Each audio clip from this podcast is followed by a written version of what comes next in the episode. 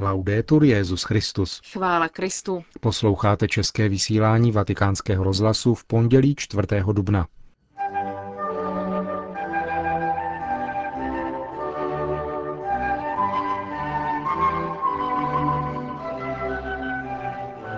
Německu byl prezentován nový katechismus pro mládež, vydaný k letošnímu Světovému dní mládeže v Madridu.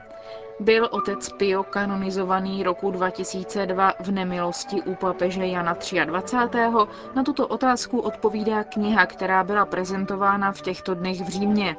To a mnohé další uslyšíte v našem dnešním pořadu, který vás provázejí Markéta Šindelářová a Milan Glázer.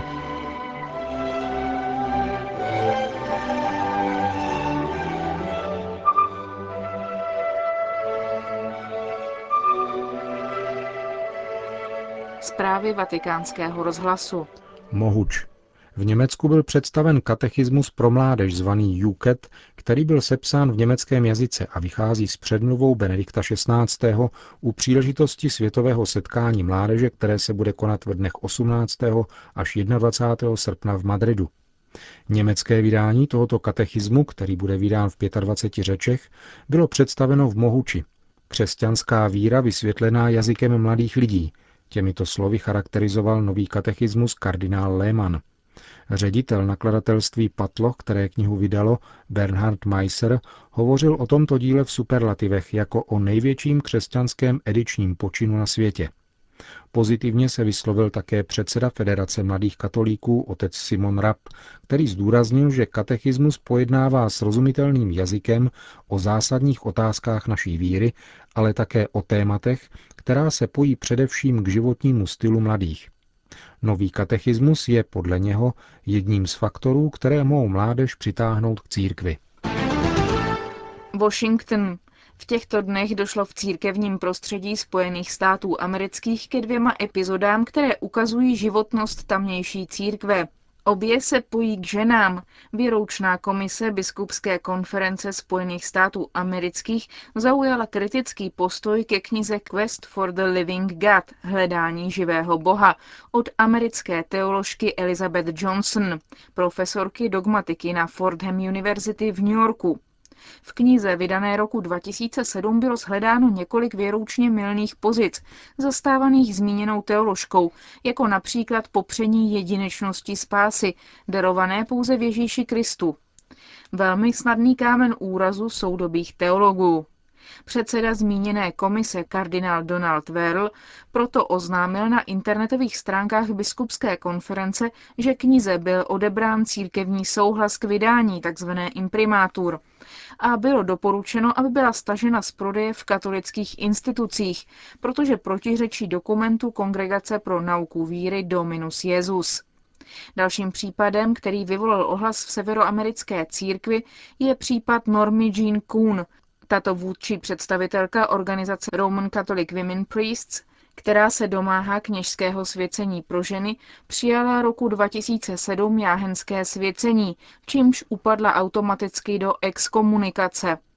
47-letá matka pěti dětí mezi tím však pokračovala ve studiích teologie a nyní zjistila, že se dopustila chyby uznala autoritu papeže v otázkách týkajících se svěcení a také fakt, že Kristovo kněžství je určeno výhradně mužům. Svatý stolec reagoval tím, že s paní Kuhn sněl exkomunikaci. Řím. Patriarcha katolických koptů kardinál Antonio Nagib, který pobývá v těchto dnech v Římě, kde se podílí na přípravě apoštolské exhortace z biskupské synody pro Blízký východ, poskytnul rozhovor katolické agentuře ACI o situaci v Egyptě. Neexistuje střední cesta mezi demokracií a islamismem, řekl kardinál. Egypt bude buď zemí svobody, rovných práv a demokracie, anebo muslimským státem, ve kterém budou tyto hodnoty od základu ohroženy. Patriarcha tak komentoval referendum z 19. března, ve kterém se téměř 80% voličů vyslovilo za zavedení pouze částečných změn v ústavě, které budou modifikovat moc prezidenta. Podle jeho mínění ukazuje výsledek referenda na velký vliv islamistů na egyptskou společnost. Referendum bylo bohužel podáváno z náboženského hlediska jako rozhodnutí pro islám anebo proti němu, namísto toho, aby se mluvilo o sociálních a politických změnách, řekl kardinál Nagib. Prvotním cílem opozičního hnutí proti prezidentovi však byly demokracie, občanský stát a pořádek založený na rovnosti práv a odpovědnosti všech. V egyptském referendu hlasovalo jen 22% obyvatel za úplnou revizi ústavy. Mezi nimi bylo i mnoho muslimů, kteří kritizovali nedostatek vůle k zásadnějším změnám. Koptský katolický patriarcha doufá, že v budoucnosti najde tento postoj širší podporu a podaří se dosáhnout úplné změny ústavy. V září se budou v Egyptě konat volby do parlamentu. Bulharsko. Bulharská pravoslavná církev prohlásila nové světce. Jsou to mučedníci z druhé poloviny 19. století. Byli zavražděni Turky roku 1876 v cerkvi v Bataku a v klášteře Aprilka při potlačování bulharského povstání. Bylo jich kolem pěti tisíc, ne všichni jsou však známý jménem. Je známo, že mezi nimi byli kněží, řeholnice a věřící lajci. Pravoslavná kanonizace se konala v Sofii. Liturgii v klášteře svatého Alexandra Něvského předsedal 690-letý patriarcha Maxim, který je hlavou bulharské pravoslavné církve již 40 let. Byla to jeho první kanonizace. Předchozí se konala roku 1964 za předchozího patriarchy Cyrila, kdy byl k úctě oltáře povýšen biskup Sofránius Račanský, jedna z hlavních postav bulharského národního obrození. Islamabad. Nejméně sedm osob dnes zemřelo při sebevražedném atentátu na severozápadě Pákistánu. Útok, ke kterému se zatím nepřihlásila žádná organizace, se udál v blízkosti autobusové zastávky. Ke včerejšímu atentátu na sufijský chrám, při kterém zemřelo na 50 lidí, se přihlásil Taliban. V okamžiku útoku se většina poutníků nacházela před hrobem Ahmeda Sultana, známého jako Saki Sarvar, významné postavy sufismu 13. století.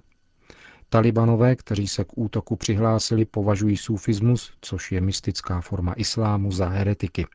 K útoku došlo v distriktu Dera Ghazi Khan, nedaleko hranic s Afghánistánem, kde působí několik talibanských skupin. Během posledních tři a půl let bylo v Pákistánu spácháno 450 sebevražedných atentátů, při kterých přišlo o život nejméně 4200 osob. Nejčastějšími cíly islámských fundamentalistů jsou příslušníci náboženských menšin. Obětí islámského extremistu byl také pakistánský ministr katolík Shabazz Bati, který usiloval o změnu nechvalně známého zákona o rouhání, který trestá doživotím znesvěcení Koránu a trestem smrti urážku Mohameda. Od smrti ministra Bátýho uplynul včera přesně měsíc a ve všech farnostech země byl čten pastýřský list pakistánských biskupů. Nehledě na rostoucí strach, nejistotu a nebezpečí prožívají pákistánští křesťané postní období ve víře a modlitbě. Slavnost z mrtvých vstání, stojí v listě biskupů, dá sílu k odvážnému křesťanskému svědectví. Útok na sufijský chrám vysvětluje ředitel agentury Asia News, otec Bernardo Cervelera. K atentátu se přihlásili talibové, kteří říkají, že sufismus je zdeformovaná podoba islámu a jeho vyznavače je třeba eliminovat. Sufismus je mystický proud islámu. Snaží se o mystický kontakt s božstvím a to je pro sunnické muslimy něco strašného. Už v minulosti došlo k útokům na sufijské chrámy a byly tu také útoky na různé jiné formy islámu, například na příslušníky šítů nebo proudu Ahmadiyya.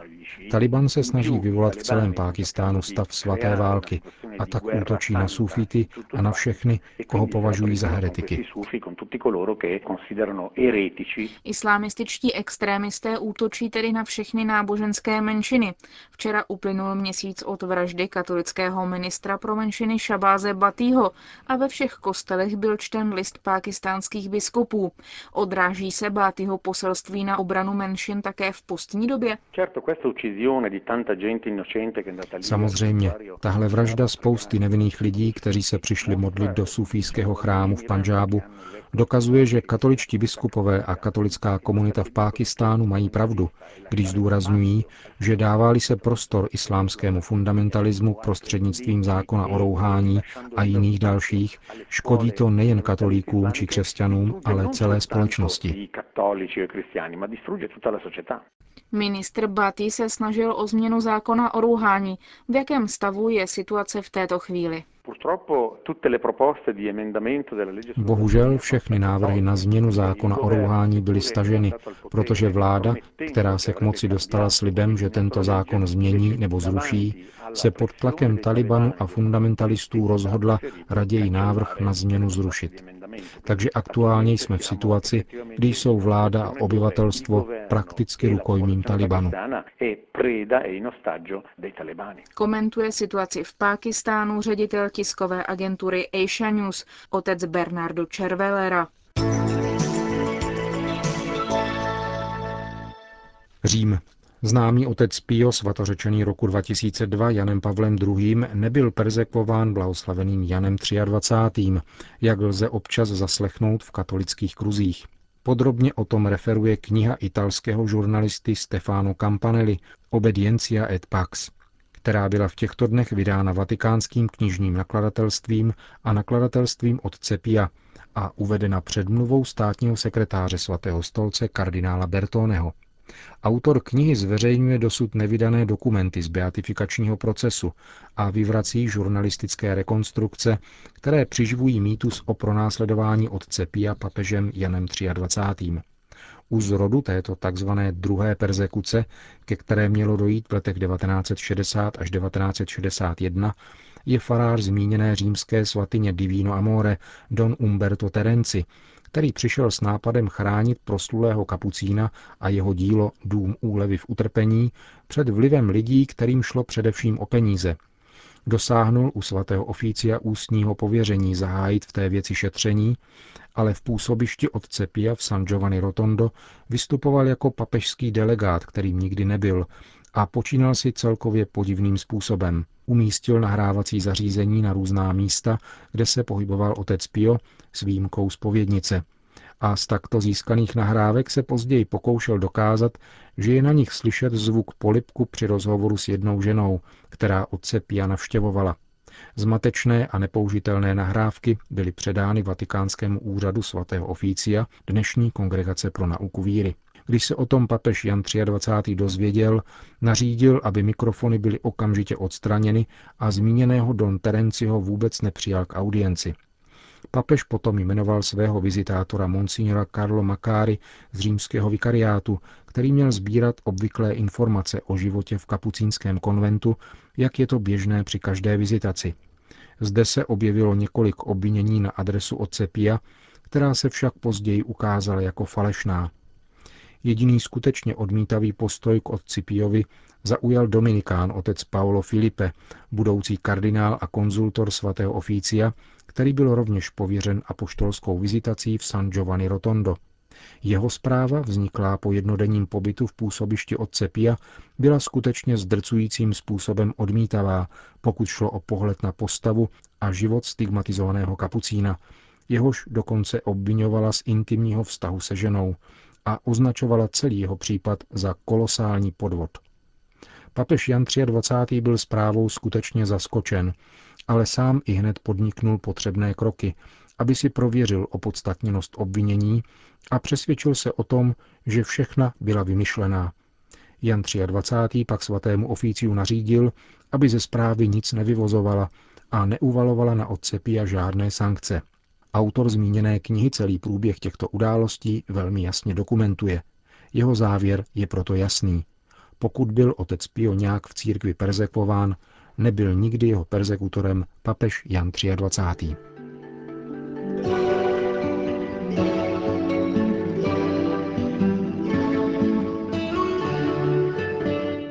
Končíme české vysílání vatikánského rozhlasu. Chvála Kristu. Laudetur Jezus Christus.